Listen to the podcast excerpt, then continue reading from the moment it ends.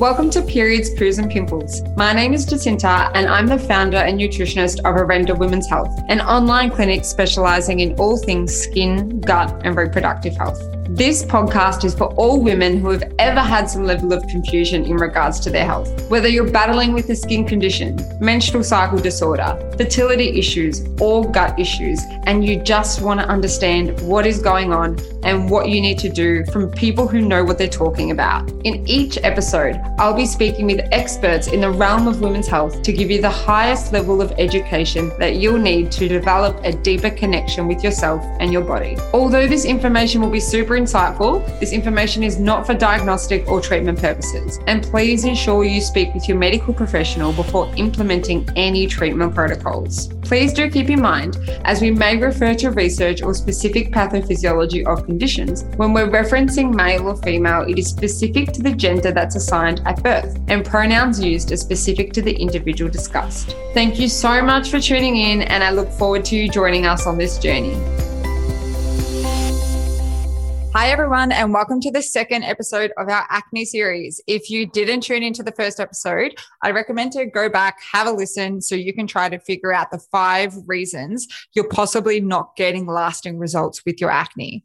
And if you're a skin therapist, this is going to help to give you a little bit of a checklist so you can really navigate around where your clients need to direct their energy and attention into so they can get lasting results with their skin. Now, this particular episode is going to be all about acne and testing. And I absolutely love talking about testing. If there's anything that you learned in the first episode series for this acne series, is that to actually get to the root cause of your skin condition, you need to figure out what's going on by a process of elimination. The reason I'm so excited to talk about this is because this is what we base so much of our treatment plans on. I'll give you a prime example. I actually just got off a call with a client this morning that did some testing to try to figure out exactly what was going on with her hormones. Her skin always flares up when she's not on the pill. But most recently, she went on the Mirena and still has had problems with her skin. Now, she got some testing done because you can test some hormones whilst you're on the Mirena to see exactly what's going on. And her androgens were actually low. So her testosterone was almost below the reference range. Yet the prescription that she was given was spironolactone. And spironolactone decreases your androgens. So it actually shows that the testing can then determine what treatments are actually going to be most effective. And it also shows us that we're not going to go down this route of trying to address this androgen excess that's always spoken about with acne, because actually for this client, it's not an issue. So then we can determine exactly where she needs to direct her energy and her attention into. And also just really refines her understanding of exactly what is going on with her skin. So if you've ruled out the hormones, then you know you've got to really focus on the diet, really focus on the gut, optimize your immune system and support the lymphatics and just about everything else.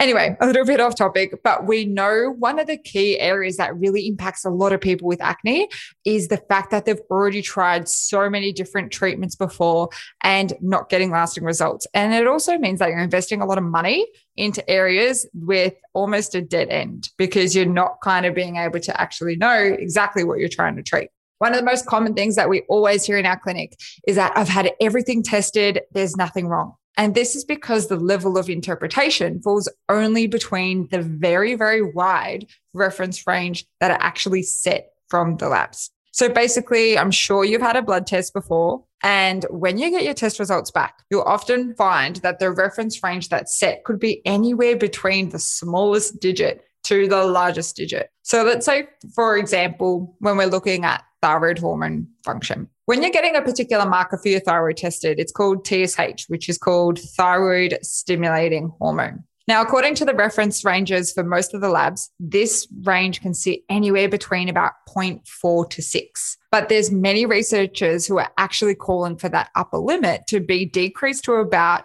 2.3 to 3. And the reason being is that a lot of people that have thyroid dysfunction or an underactive thyroid have a TSH that sits at about 2.5.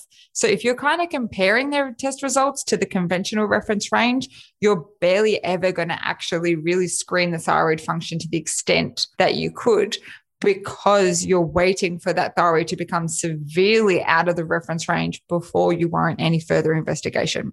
Now, the same group of people that have been studied to actually obtain the original reference range actually contained a significant amount of people that had a thyroid disease. So, why are we comparing our test results to a population of people that have thyroid dysfunction in the case of getting your thyroid screened? So, we not only need to think about are the right panels being tested when they're being authorized, but are the results actually being investigated and interpreted through the lens of which we need to view them? By that, I mean, when I get a test result that comes back, I'm not going by the conventional reference ranges that are set from the labs. I'm really focusing on an optimal reference range because we're looking at determining the function of an individual's hormonal status. So let's jump into what panels you actually need to run to find out the cause of your acne.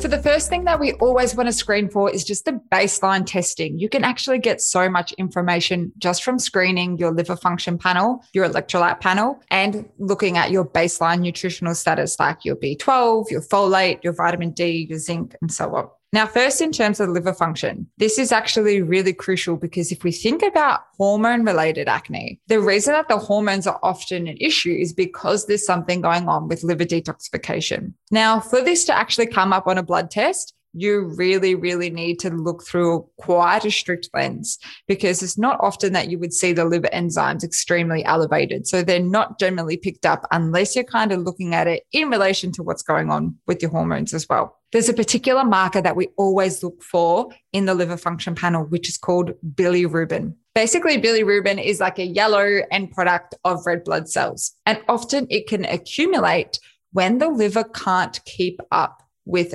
clearance of the glucuronidation pathway in the liver. Essentially, this is the exact same pathway that breaks down our steroid hormones and our estrogen and inflammatory metabolites, and it really helps to metabolize our thyroid hormones as well. When we're then looking at blood tests, we want to make sure we're looking at the levels of bilirubin because that can help to determine if there's anything going on with estrogen clearance and so on. Often, if we see this elevated, we would then potentially think about if there's a Gilbert syndrome type picture that can be impacting acne. And it's the same picture that can really impact your fat metabolism. So we're thinking about vitamin A, vitamin D, vitamin E, vitamin K, essential fatty acids, and all of these are absolutely essential for the skin. So you can pick up so much just from this one individual marker in a liver function panel. Other information that you can pick up from your general biochemistries is even just looking at your electrolyte status. Essentially, this can give us an indication of the electrical charge of a cell. And the electrical charge of a cell is so crucial to optimize your nutrient absorption. To actually get nutrients in the cell, you need to have the right conductivity to be able to support absorption. This information can be found when you're doing an electrolyte panel. Essentially, you want to make sure that your bicarbonate is no less than 26, because this can essentially show that there is a little bit more of that acidic state, and that can impact the conductivity of the cell and that can impact your nutrient absorption. So, there's a lot that you can see just from general biochemistries. And this is where we're thinking about optimizing function of the body. The other things that we then need to consider with your nutritional status, even just your active B12 and your folate can give us an indication of your skin cell turnover. But these nutrients are so essential for liver detoxification. It's important for hormone regulation. If we're thinking about this sluggish skin cell turnover, these are the absolute essentials. The other thing we then need to think about is B12 and folate are very important for methylation, which is required for DNA replication. When we think about the development of new skin cells, we're thinking about those stem cells because the stem cells are what actually create that coding for the rest of the cells in the skin to be produced. And if DNA isn't being replicated effectively because of a B12 or folate deficiency, then this is most definitely going to impact the health and function of those new cells that are coming to the surface in a handful of weeks' time. The next thing that we then think about is your iron studies. So we need a comprehensive panel of your iron studies, not just your ferritin, because we want to actually see how much is getting delivered to the tissue. Iron is so important when we're thinking about the skin because iron actually activates all the enzymes in the liver, your CYP enzymes that are responsible for detoxifying your hormones. So if you're deficient in iron, you're going to be impacting the function of those CYP enzymes. You're going to be impacting the function of the liver. You're going to be impacting the function of your hormones. And then that can influence your breakouts. But iron is also absolutely vital for collagen synthesis. So for all of those that are going through skin needling, you want to make sure your iron is absolutely up to scratch before beginning that process. That is just what you can get from baseline testing. This is just your general biochemistries. This is just your liver function. This is just your nutritional status. There is so much information you can get from your basic blood tests. The next area that you want to get tested is your metabolic function. So I'm going to rattle off a few things that you need to get tested. One, your two hour glucose tolerance test with insulin. Two, a lipid profile. Essentially, why we want to get the glucose tolerance test with insulin is because we actually want to see how the body functions when it's challenged with a particular amount of carbohydrates. Basically, what I mean by that is you can go and get a general blood test, get your fasting glucose done, which is when, you know, you're just fasting overnight, going for that one test and you're done. And essentially, what that is just looking for is the amount of glucose circulating in your bloodstream at that particular point in time, but it hasn't been challenged with sugar. We're not actually testing, hey, how does her body or his body respond when there's a whole heap of sugar that's been added into the system? I've picked up so many clients that have insulin resistance from doing a glucose tolerance test with insulin alongside it, even though their fasting glucose and their HbA1c is within range. Basically, with the two hour glucose tolerance test, we're asking the body, how can you handle 75 grams or more of pure glucose? How does the pancreas respond? Does the pancreas produce enough insulin or does the pancreas produce too much insulin because there's a level of insulin resistance within the cell?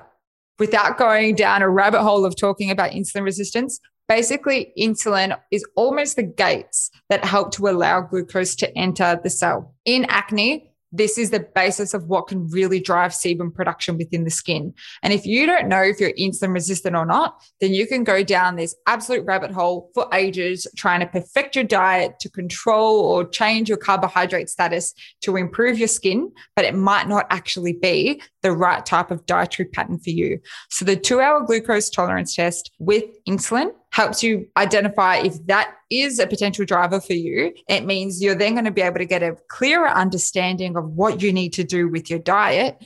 And you can actually see if that's what's possibly driving any hormonal dysregulation within the skin.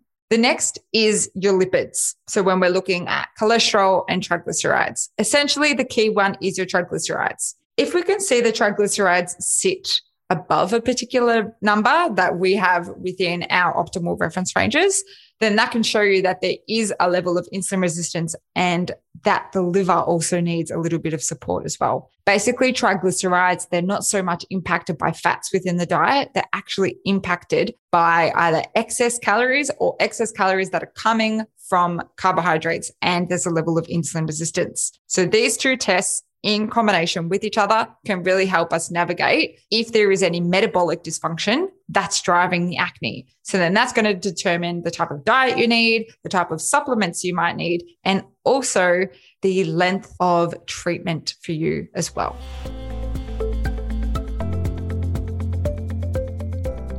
Next, we have acne and hormone testing. Now, this is my favorite topic of all because this is where you can get so many answers and finally rule out once and for all if your hormones are actually causing your acne. Now, you don't need to get any fancy test done. You don't need to get urine testing of your hormones or saliva testing. You can actually find out just plenty of answers through a standard blood test, which can be covered by your GP or you can pay out of pocket through private pathology labs. So, first to start off with, there's no one blanket hormonal picture when it comes to acne. I've looked at hundreds of tests of individuals with acne, some with high testosterone, some with low testosterone, some with high estrogen, others with low estrogen, some with excellent progesterone production, and some with really low progesterone production. And this is really important because then this is going to drastically change your treatment plan. So, the purpose of actually getting your hormones tested is so you can figure out the imbalances that exist and then create a story and figure out exactly why it's happening. Basically, our hormonal status is impacted by so many different things like our blood sugar, our inflammatory status, our nutritional status, our dietary composition, if we're overeating, undereating, our body weight. It can be impacted even from the lipopolysaccharides and endotoxins produced from within the gut.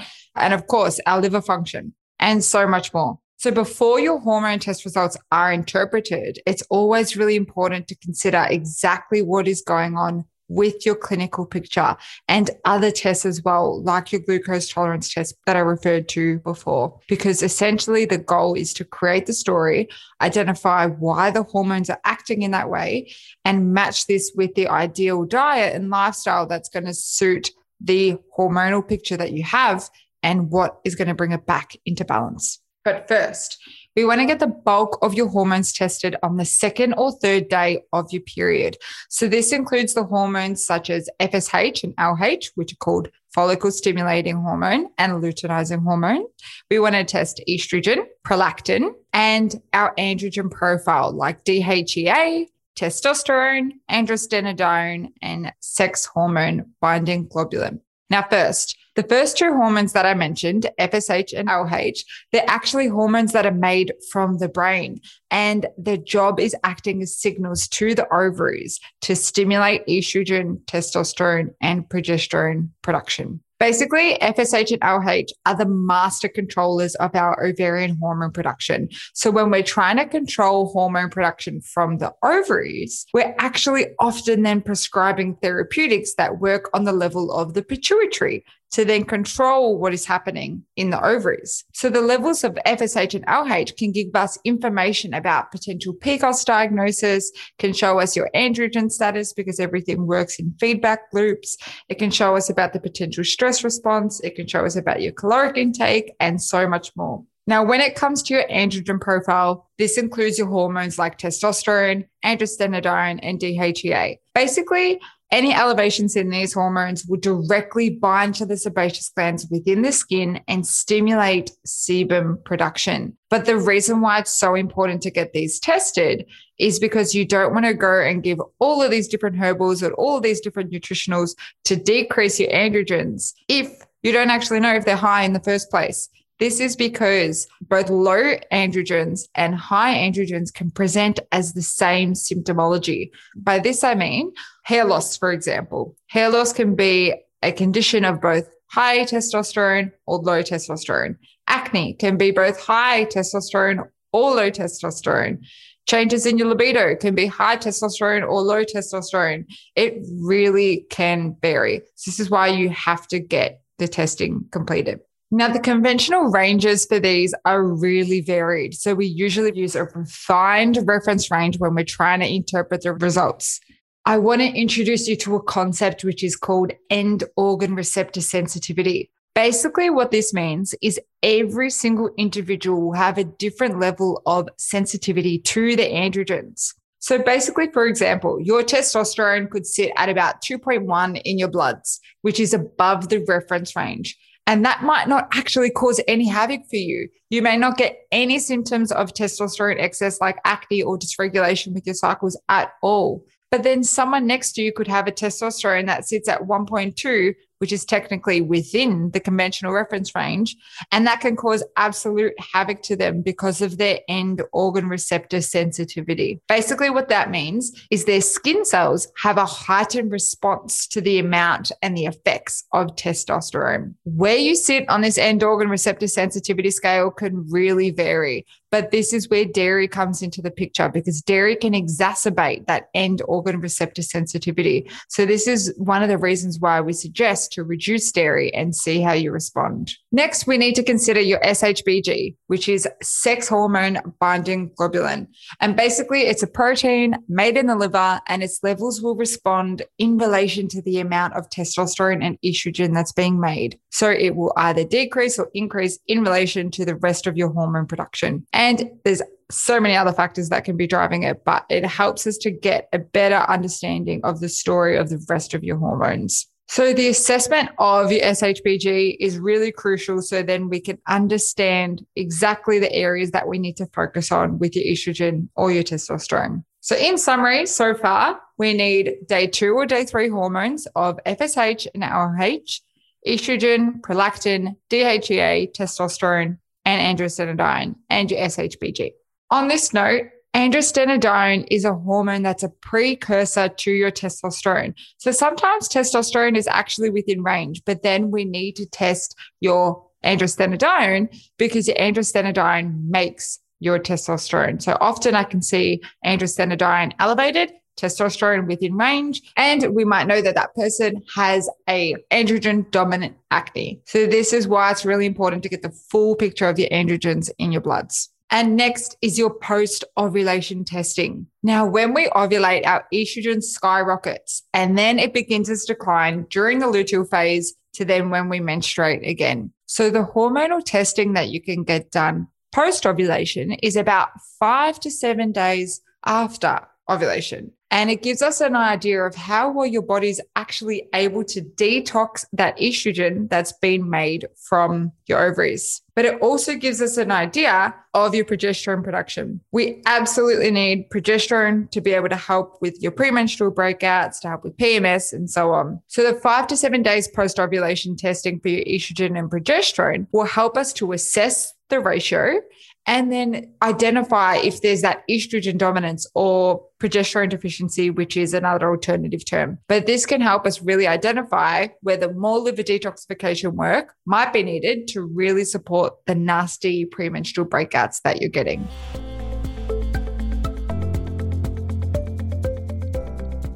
Next up, we have the assessment of your stress response. Now, this is a pretty simple one. We often just get cortisol tested in the AM, and it really helps us to identify exactly where you're sitting on that scale of your stress response. Whether we're dealing with more of an adrenal depletion picture or chronic activation of the stress response, the test really helps us to get an overall idea of exactly what is going on. But basically, cortisol, it's a stress hormone. It's made from your adrenal glands, which are these little glands that sit on top of your kidneys in response to stress. Basically, they get the signal from the brain when there's any form of perceived threat.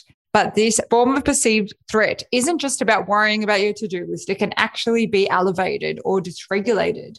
If there's blood sugar dysregulation going on, if there's inflammation in the body, or if there's prolonged periods of fasting, if there's intense exercise, so many things can aggravate and activate this stress response. But how this impacts acne, though, is directly within the sebaceous gland. So basically, when we're stressed, we get hormones made from the pituitary in the brain. They tell the adrenal glands to produce more cortisol and adrenaline and so on. And basically, the same response is mimicked within the skin. And these hormones directly bind to the sebaceous gland and increase sebum production. So, more stress, more activation of the pathways within the skin and within the brain that directly stimulate hormone production that binds to the sebaceous gland and increase sebum production So, you get more breakouts. But it's also really important to understand what's going on with your cortisol because it's actually really important to get us out of bed in the morning.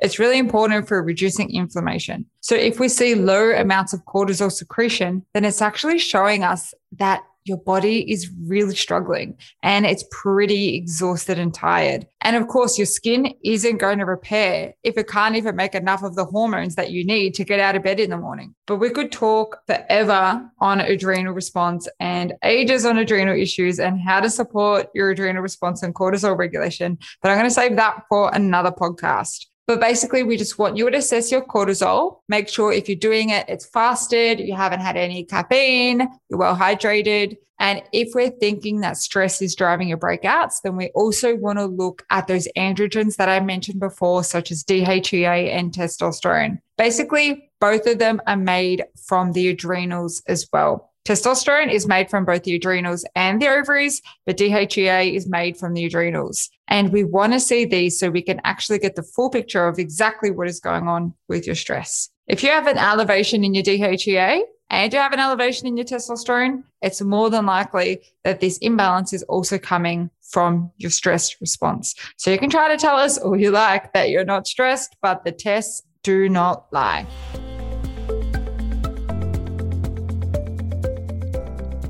And finally, we have the gut. This is where we take things up a notch. And we often get our clients to run stool panels with some of the biggest functional pathology labs from America. A stool panel can really help you actually understand the imbalances in your gut microbiome and answer the question of is there a fungal overgrowth? Is there a parasite? Is there an increase in bacteria within the gut microbiome that might produce endotoxins that are contributing to systemic inflammation? Is it maybe not enough of the beneficial bacteria that actually control immunity within the skin and sebum production? Is it maybe potentially low secretory IgA within the gut that's then controlling the body's immune system defenses? Are there any issues with fat digestion, vegetable fiber digestion, protein digestion? You're kind of getting the hint. There's a lot of different areas that we can actually see within a stool test. And all of these areas can significantly impact the function of the skin. Essentially, we know the key drivers of what causes acne within the skin. Acne is defined as an infection of the pilosebaceous unit, which means that it's driven by three main causes a pH imbalance in the skin, potentially a change in the sebum production and quality, and also retention keratosis. Now, all of these areas can be impacted by the gut. The pH of the skin can be changed by the gut skin microbiome. The immunity within the skin to actually eradicate infections is controlled by what's going on within the gut. The inflammatory response within the skin is controlled by the ratio of the LPS in the gut. So there's so many things that can be controlled via this gut skin axis. And if you've done a few of my courses and workshops, you'll know that the gut is the first thing to address in terms of the hierarchy of repair. Basically, for those that aren't familiar with this concept, the hierarchy of repair is the system that the body follows in terms of priority. So, if there's something going on in the gut, then everything else is going to be pretty stagnated in terms of trying to provoke change. And basically, no other system is going to work to the greatest potential that it can unless the gut is sorted. Even if you think about it, if you eat a super heavy meal or you go out and you're probably there's multiple days in a row that you're not eating the way you tend to, the first thing that you often feel is sluggish. You feel gross. Your skin can often present quite terribly. And this is because a lot of your energy and a lot of your resources have just been going towards making sure the gut can function properly. So if the gut's not working, then often blood sugar is an issue, often hormones are an issue, and then the skin is where it presents. So, this is why the stool testing can be so important. But within the skin, we might actually see more gut related acne present as acne that doesn't budge whilst you're on the pill. Remember that the pill controls acne to a particular extent because it's controlling the hormonal aspect. So you don't have the influence of testosterone or estrogen causing havoc in the sebaceous gland.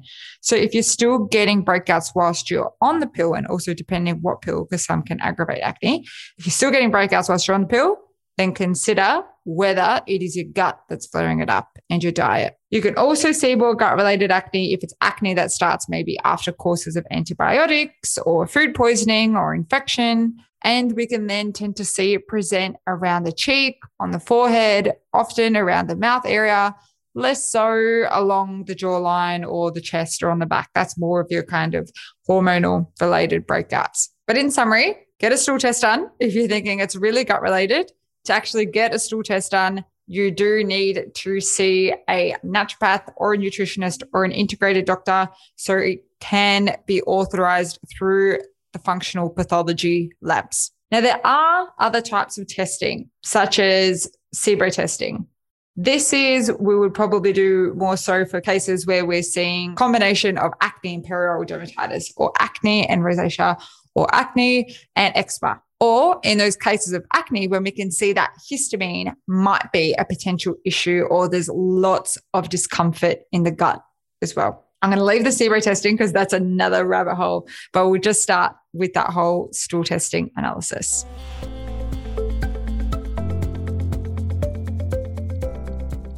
So, in summary, we have your general blood chemistries, your liver function, nutritional status, blood sugar regulation, hormones, and gut.